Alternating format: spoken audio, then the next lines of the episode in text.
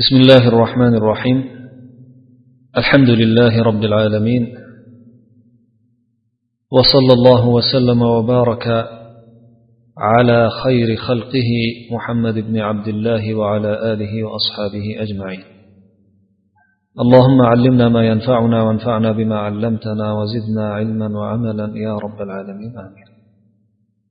O'tgan suhbatimizda muhtaram birodarlar payg'ambar sollallohu alayhi vasallamning da'vat boshida islom kelganida da'vatni maxfiy suratda olib borib keyin alloh subhanahu va taoloni buyrug'i bilan oshkora da'vatga o'tganlari undan keyin mushriklarining makka mushriklarining sahobalarga bo'lgan rasululloh sollallohu alayhi vasallamga avvalo keyin sahobalarga bo'lgan adovatlari juda qattiq bo'lib ba'zi sahobalarning nihoyatda katta qiynoqlar ostida qolganligi haqida suhbat bo'lib o'tgan edi oramizda.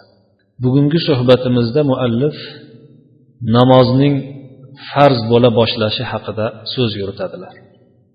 Namoz ham boshqa ba'zi ahkomlar singari musulmonlarga birdaniga farz bo'lgan amallardan emas balki bosqichma bosqich farz bo'lgan amallardan hisoblanadi. Shuni muallif hozir bir sidra bir boshdan ilgarigi naqllarga tayanib rivoyatlarga tayanib aytib o'tadilar biz birgalikda tarjima qilib eshitib boramiz xudo xohlasa muallif bu bo'limni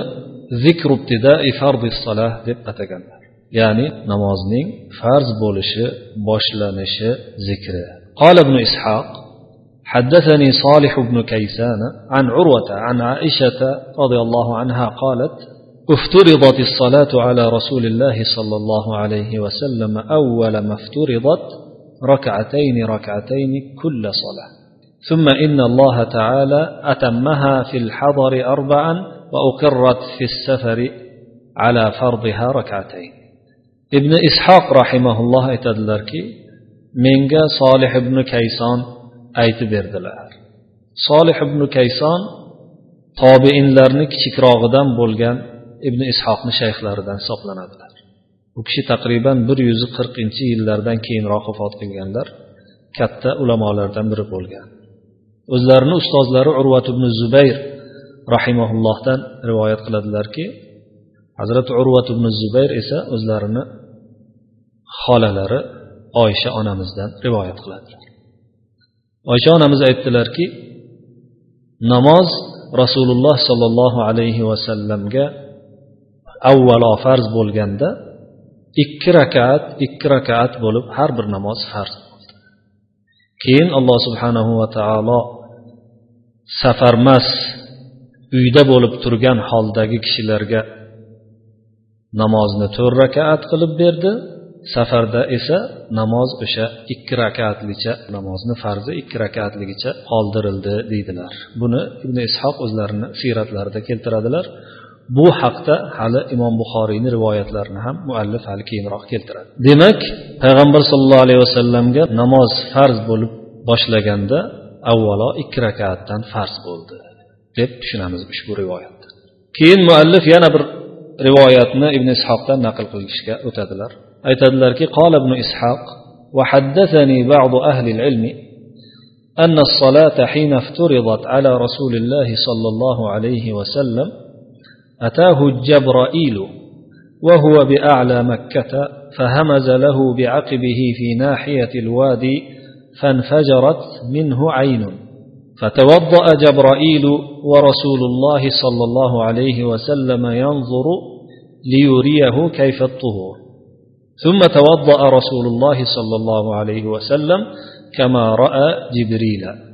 فصلى به جبرائيل وصلى رسول الله صلى الله عليه وسلم بصلاته ثم انصرف جبرائيل عليه السلام ثم انصرف رسول الله صلى الله عليه وسلم ibn ishoq aytadilarki menga ba'zi ahli ilmlar gapirib berdilarki namoz farz qilingan vaqtda rasululloh sollallohu alayhi vasallamga jabroil alayhissalom u kishini oldiga keldilar bu paytda hazrati rasululloh sollallohu alayhi vasallam makkani teparoq qismida edilar.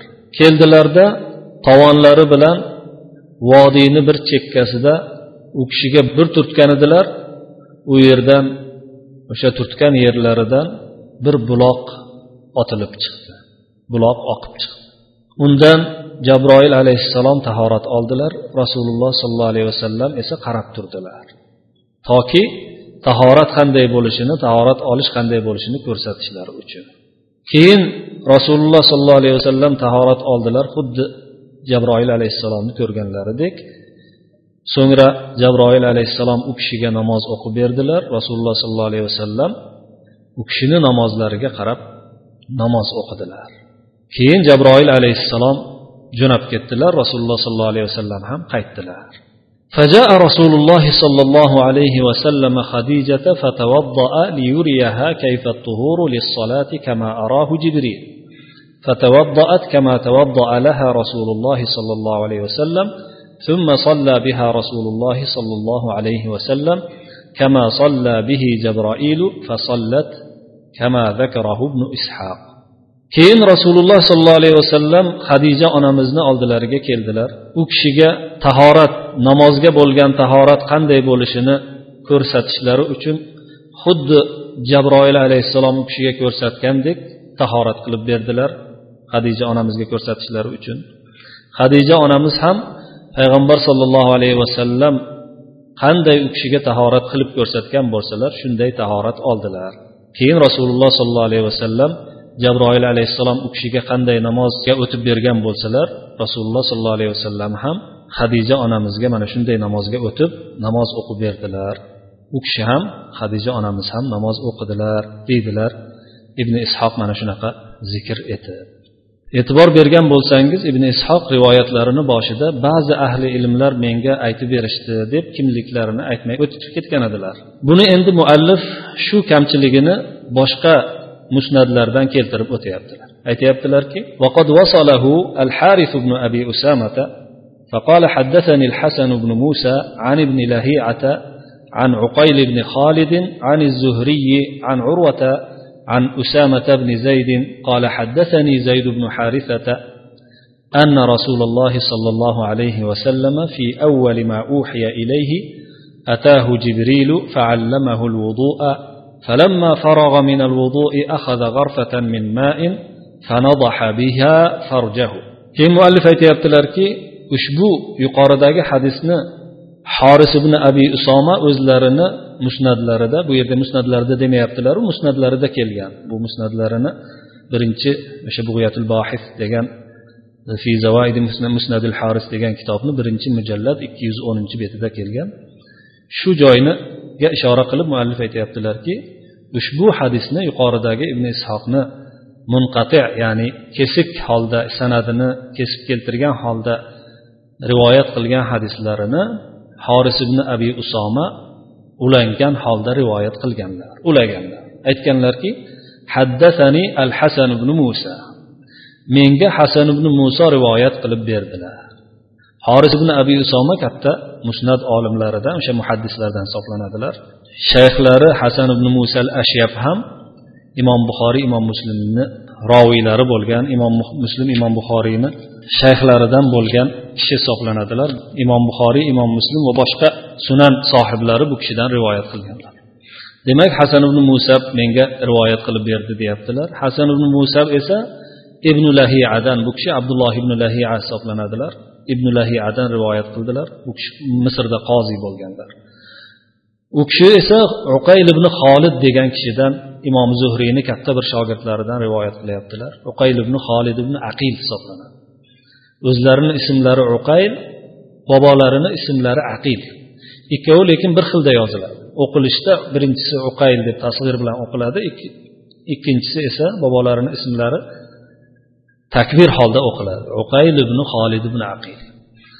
Bu kishi imom zuhriydan rivoyat qilyaptilar. Imom zuhriy esa urvat ibn zubayrdan. Urvat ibn zubayr esa mashhur payg'ambar sallallohu alayhi vasallamni suyuklilari usomat ibn zayddan rivoyat qilyaptilar. Usomat ibn zayd esa o'zlarini dadalari zayd ibn horisadan rivoyat qilib aytyaptilarki rasululloh sollallohu alayhi vasallam birinchi bor u kishiga vahiy yetib kelganida jabroil alayhissalom u kishiga keldilarda tahorat qilishni o'rgatdilar. Tahoratni qilib bo'lganlaridan keyin rasululloh sollallohu alayhi vasallam bir hovuch suv oldilarda o'zlarini avratlariga sepdilar deb keladi mana shu rivoyat. Demak bu rivoyat yuqoridagi rasululloh sollallohu alayhi vasallamga o'rgatilgan tahoratni quvvatlaydigan rivoyatlardan hisoblanadi. Keyin muallif yana gaplarini quvvatlab aytyaptilarki yuqoridagi bu keyingi gaplarga o'tmasimizdan ilgari yuqoridagi kelgan mana shu isnodda abdulloh ibn lahiya bilan abdulloh ibn lahiya degan kishi borlar. Bu kishi misrni qoziylari bo'lib katta olim bo'lishlariga qaramasdan uylarida bir musibat ro'y berib ya'ni uylarida yong'in bo'lib bor kitoblari shayxlaridan hamma shayxlaridan to'plagan hadislari yonib ketganligi uchun keyingi hadislarini rivoyatlarida biroz xatoga yo'l qo'yganliklari uchun imom buxoriy bilan imom muslim bu kishini rivoyatlarini olishmagan lekin sunan sohiblari bu kishidan rivoyat qilishadi to'rttalari ham. Shuning uchun abdulloh ibn lahiyani ba'zan hadislarini zaifligi bor deyishadi shu jihatga ko'ra. O'sha ko'rgilik bo'lib nimalari kuyib ketganlaridan keyin xotiralaridan so'zlaganlarida ba'zan xatoga yo'l qo'yganlar deyishadi. Shuning uchun bu kishini hadislarini martabasi sahihaynni roviylarini martabasidan biroz pastroqda turadi keyin o'shaning uchun ham bu yerda muallif anchagina rivoyatlarni sanab o'tyaptilar وقد روى ابن ماجه عن ابن لهيعة عن عقيل عن الزهري بسنده بمعناه aytyaptilarki ibn moja ham ushbu rivoyatni abdulloh ibn lahiyadan abdulloh ibn lahiya esa uqayl ibn xoliddan uqayl ibn xolid esa imom zuhriydan o'sha san'at bilan ma'nosini rivoyat qilganlar lafzi bilan bo'lmasa ham shu ma'noda rivoyat qilganlar deyaptilar وروي نحوه عن البراء بن عازب عن ابن عباس رضي الله عنهم رضي الله عنهم أجمعين xuddi shunga o'xshagan rivoyat sahobiy baro ibn ozibdan baro ibn ozib esa ibn abbosdan rivoyat qilganlar baro ibn ozib hazrati ibn umar bilan tengdosh bo'lgan badr g'azotida kichik sanalgan kishilardan hisoblanadilar. Bu kishi hozir ibn abbosdan rivoyat qilyaptilar. Bu yerda ba'zi hadis ilmida keladigan rivoyatul akabiri anil asog'ir degan qoida ham kelyapti. Ya'ni yoshi kattalarni yoshi kichiklardan rivoyat qilishi degan. Aslida o'zi qoida ko'pincha yoshi kattalardan yoshi kichiklar rivoyatlarni olishadi ustozlik qilishadi. Bu yerda esa ibn abbos roziyallohu anhudan baro ibn ozib yoshlari katta bo'lishlariga qaramasdan rivoyat qilyaptilar ibn abbos mana shu voqeadan xabardor bo'lganliklari uchun u kishi ibn abbos roziyallohu anhudan olyaptilar وفي حديث ابن عباس فكان ذلك من أول الفريضة ibn abbosni hadislarida ushbu jumla keladi bu voqea farzni ya'ni namoz farz bo'lishini boshlanishidan edi degan jumla keladi Keyin muallif xulosa yasayaptilarki فالوضوء على هذا مكي بالفرض مدني بالتلاوة لأن آية الوضوء مدنية. وإنما قالت عائشة فأنزل الله تعالى آية التيمم ولم تقل آية الوضوء وهي هي لأن الوضوء قد كان مفروضا غير أنه لم يكن قرآنا يتلى حتى نزلت آية المائدة. Demak shunga ko'ra deydilar muallif tahoratni farz bo'lishi tahorat farz bo'lishiga ko'ra makkalik hisoblanadi. Ya'ni makkada farz bo'lgan amal hisoblanadi. Tilovatga ko'ra esa madaniy madaniy hisoblanadi. Madinada nozil bo'lgan oyat. Chunki tahorat oyati madinada nozil bo'lgan. Oysha onamiz esa oysha onamizning alloh subhanahu va taolo tayammum oyatini nozil qildi o'shanda deb tahorat oyatini demasliklari o'zi o'sha o'sha bo'lib turishiga qaramasdan chunki tahorat o'zi farz bo'lgan edi makkada. Lekin moida oyati o'sha surai moidada kelgan oyat nozil bo'lgunga qadar hali tilovat bo'lib qur'on shakliga kelmagan edi. Ya'ni qur'on bo'lib nozil bo'lmagan ediyu hukmi nozil bo'lgan edi. Deydilar. Mana shu yerdan bilib olamizki ba'zan ba'zi oyatlarda o'shanaqa ilgari hukmi nozil bo'lib keyin o'zi qur'on nozil bo'lgan bo'lishi ham mumkin ekan bunga mana shu tahorat oyati dalil bo'ladi. Ba'zi ahkomlar bo'ladi oyat dalolat qiladiyu oyatlarni o'zi mansux bo'lib ketgan. Bu ham hali vaqtida kelib qolar. Mana shu yerdagi oyat esa avval o'zi hukmi nozil bo'lib payg'ambar sallallohu alayhi vasallamga hali o'zi nozil bo'lmasdan keyin makkaga madinaga borganlaridan keyin oyatni o'zi nozil bo'lganligiga dalolat qilar ekan وقال مقاتل بن سليمان فرض الله في أول الإسلام الصلاة ركعتين بالغداة وركعتين بالعشي لقوله تعالى وسبح بحمد ربك بالعشي والإبكار keyin muallif ba'zi kishilardan naqllarni qilishga o'tadilar. Aytadilarki muqotil ibn sulaymon aytdiki alloh subhanahu va taolo islomni avvalida namozni ertalab ikki rakat kechqurun ikki rakat qilib farz qildi. Alloh taoloni ushbu qavliga ushbu oyatiga binoanki tasbeh ayting sabbihdan murod bu yerda namoz o'qing ma'nosida deyishgan. Tasbeh ayting ya'ni namoz o'qing. Bihamdi robbika robbingizni hamdi bilan ollohni ulug'lang kechqurun va ertalab degan oyatni dalili bilan kechqurun va ertalab ikki rakatdan farz bo'lgan edi islomda avvalida namoz deydilar muqotil ibn sulaymon rahmatullohi alayhi muqotil ibn sulaymon o'zi aslida rivoyatlari yakka yolg'iz o'zi kelsa olinmaydigan kishi hisoblanadi. Bu kishi o'sha ibn abbosni shogirdlari hisoblanmish ibn abbosdan tafsirni olgan dahok ibn muzohimdan rivoyat qilgan roviy hisoblanadi. Ko'proq mufassir tafsir oyatlarini tafsirini ko'p rivoyat qilgan odam hisoblanadi. Lekin ulamolarni barchasi desak ham bo'laveradi bu odamni rivoyati o'zi alohida yolg'iz keladigan bo'lsa olinmasligiga ittifoq qilishgan. Ya'ni bu odam matruk hisoblanadi. O'zi yolg'iz keladigan bo'lsa buni rivoyati rivoyatga o'tmaydi. Lekin bu yerda bundan keyin keladigan ulamolar ham yuqorida biz boya sanab o'tgan ko'pchilik ham ushbu voqeani aytayotganligi uchun bu yerda muallif ham uning ham so'zini keltirib o'tyaptilar keyin muallif aytyaptilarki وقال في فتح الباري كان صلى الله عليه وسلم قبل الإسراء يصلي قطعا وكذلك أصحابه ولكن اختلفوا هل فرض شيء قبل الصلوات الخمس من الصلوات أم لا فقيل إن الفرض كانت صلاة قبل طلوع الشمس وقبل غروبها فتح الباريda aytdilarki deydilar muallif ya'ni fathul boriyni sohiblari imom ibn hajar aytadilarki asqaloniy rasululloh sollallohu alayhi vasallam isrodan ilgari albatta namoz o'qir edilar aniq. Aniq namoz o'qir edilar. Shuningdek sahobalar ham. Lekin ulamolar ixtilof qilishgan. Besh vaqt namoz farz bo'lishidan ilgari namozlar farz farz bo'lib o'qishganmi ya'ni farz bo'lganmi yoki bular nafl namozlar o'qib yurishganmi? Shunda ulamolarni ixtiloflari bor.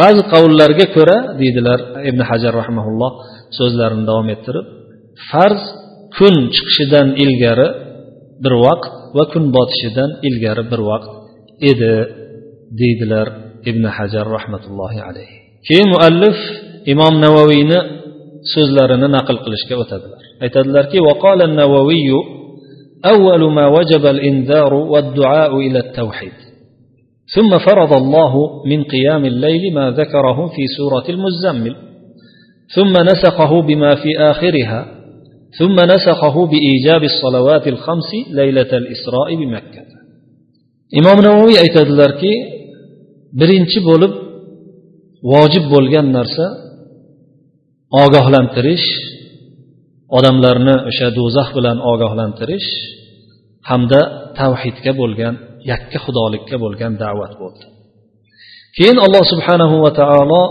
kechasi namoz o'qishdan surai muzzammilda kelgan surai muzzammilda zikr qilgan narsasini farz qildi. Ya'ni ya ayyuhal muzammil qumil layla illa qalila. Kechani barchasini namoz bilan o'tkazgin turib namoz o'qigin magar ozgina vaqtida dam olsang bo'ladi degan oyatni nozil qilib farz qildi kechasi namoz o'qishni. Keyin o'sha kechasi namoz o'qishning o'zini o'sha surai muzammilni oxiridagi oyat bilan yana mansux qildi. Ya'ni oxirida ozroq o'qisang ham mayli keyinroq degan oyatlarni o'zingiz tafsirlarga qarab bilib olasiz. O'sha yerda o'sha keyingi oyatlar bilan mansux bo'ldi. Surai muzammilni avvali oxiridagi oyatlar bilan mansux bo'ldi. Keyin alloh subhanahu va taolo buni ham mansux qilib isro kechasida makkada besh vaqt namozni vojib qilish farz qilish bilan boshqalarini mansux qildi deydilar imom navoiy rahmatullohi alayhi demak xulosa payg'ambar sollallohu alayhi vasallamga namozning farz bo'lishi qanday suratda farz bo'lishida ulamolar ixtilof qilishgan ekan lekin vahiy kelishi bilan rasululloh sollallohu alayhi vasallam ham sahobalar ham namoz o'qiganliklarida hech shubha yo'q ekan قال السهيلي يحتمل أن يكون قول عائشة فزيد في صلاة الحضر أي زيد فيها حتى أكملت خمسا فتكون الزيادة في الركعات وفي عدد الصلوات ويكون قولها فرضت الصلاة ركعتين قبل الإسراء. وقد قال به طائفة منهم ابن عباس ويجوز أن يكون معنى قولها فرضت الصلاة أي ليلة الإسراء حين فرضت الخمس ركعتين. ثم زيد في صلاة الحضر بعد ذلك وهذا هو المروي عن بعض رواة هذا الحديث عن عائشة رضي الله عنها. وممن رواه هكذا الحسن والشعبي أن الزيادة في صلاة الحضر كانت بعد الهجرة بعام أو نحوه ذكره أبو عمر. suhayli aytadilarki bu siyratni sharhida ravzul unufda aytadilarki oysha onamizni haligi yuqorida kelgan hadislaridagi keyin uydagi namozlarga ziyodalik kiritildi degan so'zlari ikkita ehtimoli bor shu so'zni deydilar. Birinchi ehtimol shuki ya'ni buni ma'nosi bu namozga ziyodalik qo'shilib vaqtiga ya'ni avval ikki vaqt o'qib yurilgan bo'lsa keyin besh vaqtga ko'tarilgandir komil qilingandir. Ziyoda shunga ko'ra ham rakatlarda ziyoda bo'ladi safardan boshqa paytlar uyda bo'lganda ziyoda qilindi degan so'z bilan hamda namozni sonlarida ham vaqtlarida ham ko'paytirilgan ziyoda qilingan bo'ladi. Namoz ikki rakat farz qilingan edi degan so'zlari esa isro meva meroj kechasi bo'lishidan o'sha farz qilinishidan oldingi holatni aytgan bo'lgan bo'ladilar. Bu gapni ibn abbos kabi kishilar ham ba'zi bir toifalar aytib o'tishgan bu qavlni deydilar suhayli. Keyin suhayli davom ettirib aytadilarki so'zlarini ikkinchi ehtimol shundan iboratki namoz farz qilindi degan gaplarini ma'nosi ya'ni o'sha namoz besh vaqt namoz farz qilingan vaqtda isro kechasi ikki rakat ikki rakat bo'lib farz bo'ldi isro kechasi. Besh vaqt namoz lekin ikki rakatdan farz bo'ldi. Keyin esa uyda bo'ladigan namozlarga ziyodalik kiritildi. Ya'ni uyda to'rt rakat safarga chiqsa ikki rakat qilindi. Degan ma'no bo'lishi ham mumkin. Ushbu rivoyat ham mana shu ma'no ham ushbu hadisni rivoyat qilgan ba'zi roviylardan keltirilgan oysha onamizdan rivoyat qilgan ba'zi roviylar keltirishadi. Shu ma'noni deydilar suhayli va keyin aytadilarki xuddi shunday rivoyat bilan imom hasan al basriy va shabiy aytar edilar shu ma'noga borar edilarki o'sha uydagi bo'lgan namozni ziyodasi hijratdan keyin bir yil yoki bir yilga yaqin paydo bo'lgan edi. Ya'ni hijratda ham bir yilgacha namozlar uyda o'qilsa ham safarga chiqilmaganda ham ikki rakatdan ikki rakatdan farz namozlari o'qilib yurar edi deydilar hasan al basriy bilan imom shabiy rahmatullohi alal jami bu narsani abu umar ibn abdulbar o'zlarini istizkor degan kitoblarida keltirganlar deydilar imom suhayli keyin muallif imom buxoriyni naqllariga keladilar aytadilarki وذكر البخاري من رواية معمر عن الزهري عن عروة عن عائشة قالت فرضت الصلاة ركعتين ركعتين ثم هاجر رسول الله صلى الله عليه وسلم إلى المدينة ففرضت أربعة imom buxoriy o'zlarini sahihlarida zikr qiladilarki mamar ibn roshid rivoyatlari bilan u kishi esa imom zuhriydan imom zuhriy esa urvat ibn zubayrdan urvat ibn zubayr esa o'zlarini xolalari oysha onamizdan zikr rivoyat qiladilarki oysha onamiz aytadilarki namoz ikki rakat ikki rakat bo'lib farz bo'ldi. Keyin rasululloh sollallohu alayhi vasallam madinaga hijrat qildilar. Undan so'ng to'rt rakat qilib farz etildi deydilar oysha onamiz buxoriyni rivoyatlarida. Demak o'sha buxoriyni rivoyatlarini va boshqa kelgan shu ma'nodagi rivoyatlarni imom suhayliyni ikkita qavli tafsirlab berganligini boya tarjima qilib o'tdik وذكر بعض أهل العلم أن رسول الله صلى الله عليه وسلم كان إذا حضرت الصلاة خرج إلى شعاب مكة وخرج معه علي بن أبي طالب مستخفيا من عمه أبي طالب ومن جميع أعمامه وسائر قومه فيصليان الصلوات فيها فإذا أمسيا رجعا فمكثا كذلك ما شاء الله أن يمكثا ثم إن أبا طالب عثر عليهما يوما وهما يصليان فقال لرسول الله صلى الله عليه وسلم يا ابن أخي ما هذا الدين الذي أراك تدين به كين مؤلف بويرد بعض أهل العلم لرني payg'ambar sallallohu alayhi vasallamni qanday qilib abu tolib birinchi bor namoz o'qiyotganligini ko'rib qolganligi haqidagi rivoyatni keltirishga o'tadi aytadiki ba'zi ahli ahli ilmlarni zikr qilishiga qaraganda rasululloh sollallohu alayhi vasallam namoz vaqti bo'lganida makka daralariga qarab makkani tog' oralariga qarab chiqib ketar edilar. O'zlari bilan birga ali ibn abi tolib ham chiqib ketar edilar.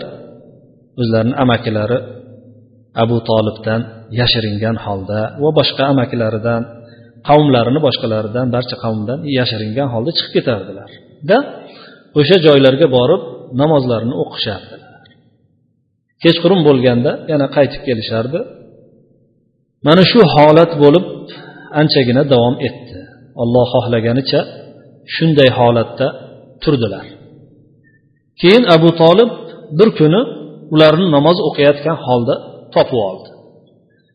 shunda rasululloh sollallohu alayhi vasallamga qarab ey jiyanim bu siz ibodat qilayotgan men ibodat qilayotganingizni ko'rib turganim bo'lmish bu din qanaqa din deb so'rab qoldi qola ay ammi هذا دين الله ودين ملائكته ودين أنبيائه ودين رسله ودين أبينا إبراهيم أو كما قال صلى الله عليه وسلم بعثني الله به رسولا للعباد وأنت أي عمي أحق من بذلت له النصيحة ودعوته إلى الهدى وأحق من أجابني إليه وأعانني عليه أو كما قال shunda payg'ambar sollallohu alayhi vasallam javob berdilarki ey amakim bu ollohni dini farishtalarining payg'ambarlarining elchilarining ota bobo kalonimiz ibrohimni dini yoki shunga o'xshash so'zlarni aytdilar alloh subhanahu va taolo meni